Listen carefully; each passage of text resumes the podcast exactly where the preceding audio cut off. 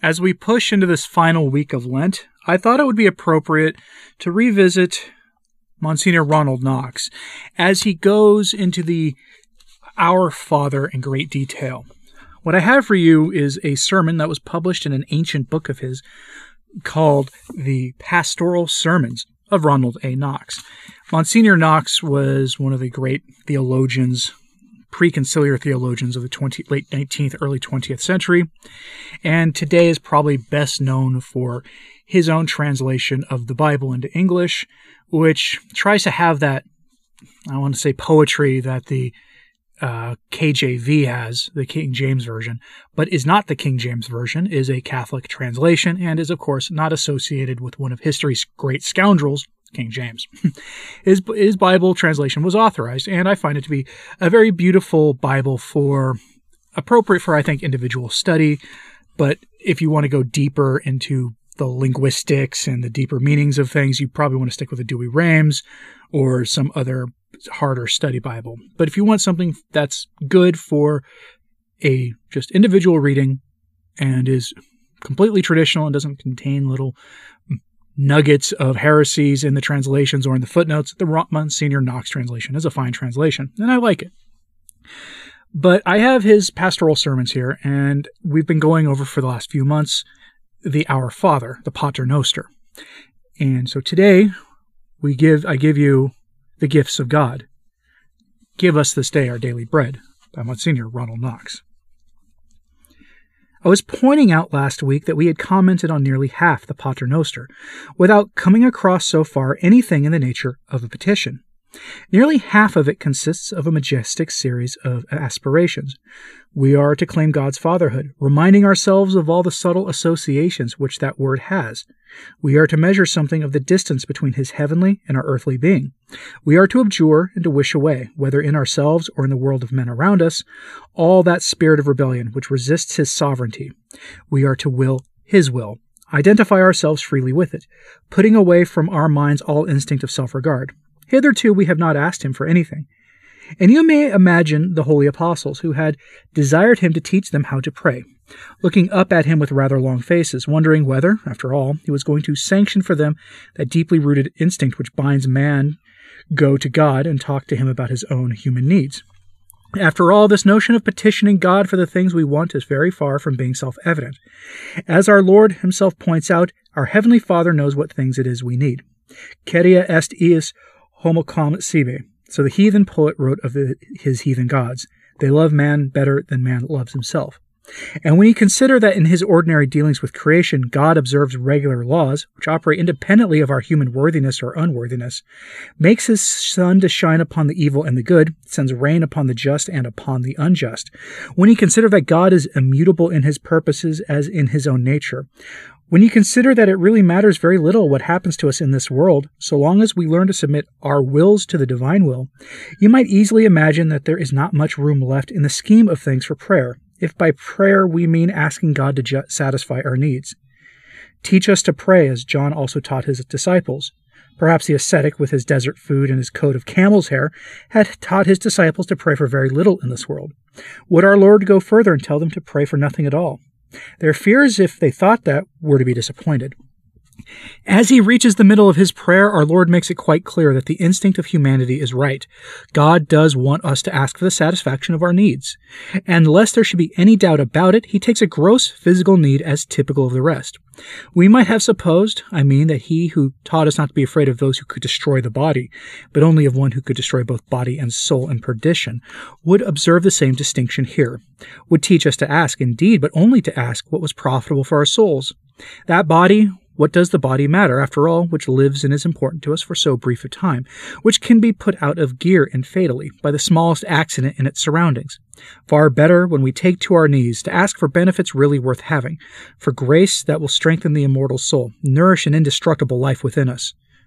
But no, our Lord will not lend his authority to those extremes of ascetic doctrine.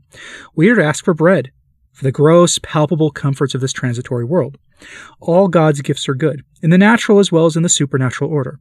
It is only our misuse of them that can make them harmful to us. All of them are good and therefore in themselves a suitable subject for prayer. We are not to profess ourselves superior to all that sort of thing. We are not to tell ourselves, like the Manichees, that all matter is evil. Bread, give us bread. We are to come before God asking for health, for strength, for the enjoyment of everyday life, if He wills it. At the same time, I think it is a point worth noticing that our Lord is telling us here to do something which most of us quite neglect to do all the time. He is telling us to pray for things which are so simple and so easily come by that it is very easy to take them for granted. Those of us who have lived through the Great War and known what it was for England to be, as I think it was at one moment, within three weeks of starvation. Those of us who have lived through the strike of 1926 and wondered whether we were ever going to see a piece of coal in our coal scuttles again, ought to have learnt, I wonder why we did not learn it better, that even the simplest gifts of God, those which we find waiting for us as a matter of course every morning, are God's gifts, a free present which we have no title to, no right to expect. Take the words in their most literal sense. I wonder how many of us have actually prayed to God for bread and meant it. Perhaps in our younger days we prayed for some fervor about jam and cake, when these were not incidents of every day. But bread, you could not get up much excitement about that. We need, I think, more simplicity of heart if we are to measure the extent of God's mercies to us. We need to be more like St. Francis, who hailed the sun and moon as if they were a birthday present, the shade of the trees as if it were a surprise specially arranged for his benefit. We must be content with simple pleasures before we can understand what it really means to ask God for our daily bread. And I think he meant us to see that. He meant us to see that prayer is not intended to be a desperate remedy in moments of supreme emergency, but an affair of every day, the breath of Christian life. We often come across some pious person who tells us a long story about how some object of value was lost and prayer was offered to St. Anthony. And sure enough, it was found, somewhere where nobody would ever expect to have found it. And we say of such people what wonderful faith they have. But surely, if we really had faith, we should go about saying, Yesterday I prayed for my daily bread, and do you know, I got it. And I think our Lord means us to see that our prayer should be measure of our wishes, and that our wishes should at ordinary times be on a simple and modest scale, that we ought to be content with the things we really need, not to be always destroying our peace of mind by sighing for the things we are not likely to get, for the things which, if we got them, very likely would not be good for us. At least let us notice this, that we are to pray for our daily bread, for a fixed ration designed for the immediate future. It's true, some scholars maintain, and I shouldn't wonder if they were right, that the true meaning of the phrase is, Give us this day our bread for tomorrow. But if so, that is only a technicality of the household. In remote parts of the country, you would expect the baker to call overnight. Our Lord is not contradicting here. Rather, he is reinforcing here his own principle that we should not take any thought for the morrow. We are to ask him for the just ration of bread which will keep us going for the time being. We are not to be looking ahead and wondering where the day after tomorrow's bread is going to come from. Here, at least, this petition, which looks so simple and so encouraging at first sight, is meant to be a warning. Our prayers, as I say, are to be the measure of our wishes. And if our Lord does not want us to pray about next week's provisions, it is because he does not want us to think too much about next week's provisions. The birds of the air do not sow or reap or gather into barns, yet our Heavenly Father feeds them. And we are men of little faith if we do not trust him to feed us too.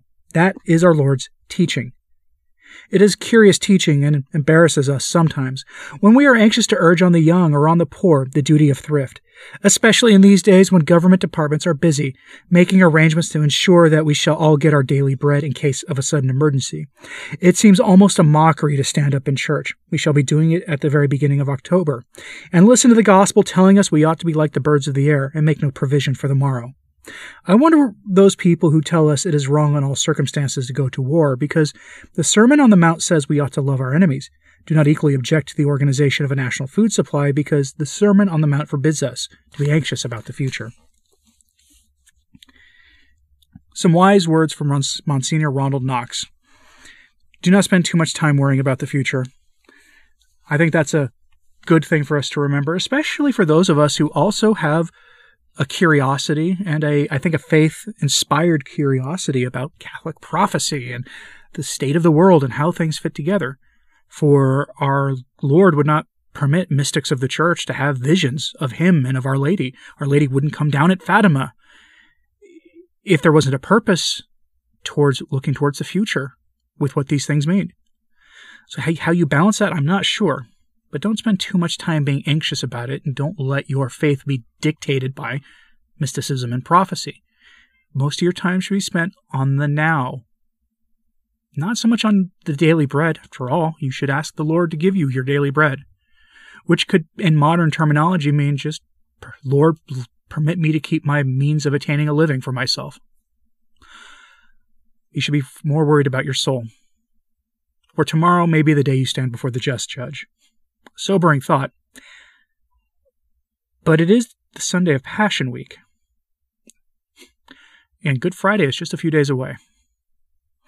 So let me know what you think of this sermon, remembering the gifts of God. Give us this day our daily bread as we look towards Holy Wednesday, Holy Thursday, Good Friday, this last week of Lent. And let me know what you thought of this in the comments, please. Like and subscribe if you haven't, it does help. As does sharing this on social media, that helps a lot too. As always, pray for the church. I'm Anthony Stine. Ave Maria.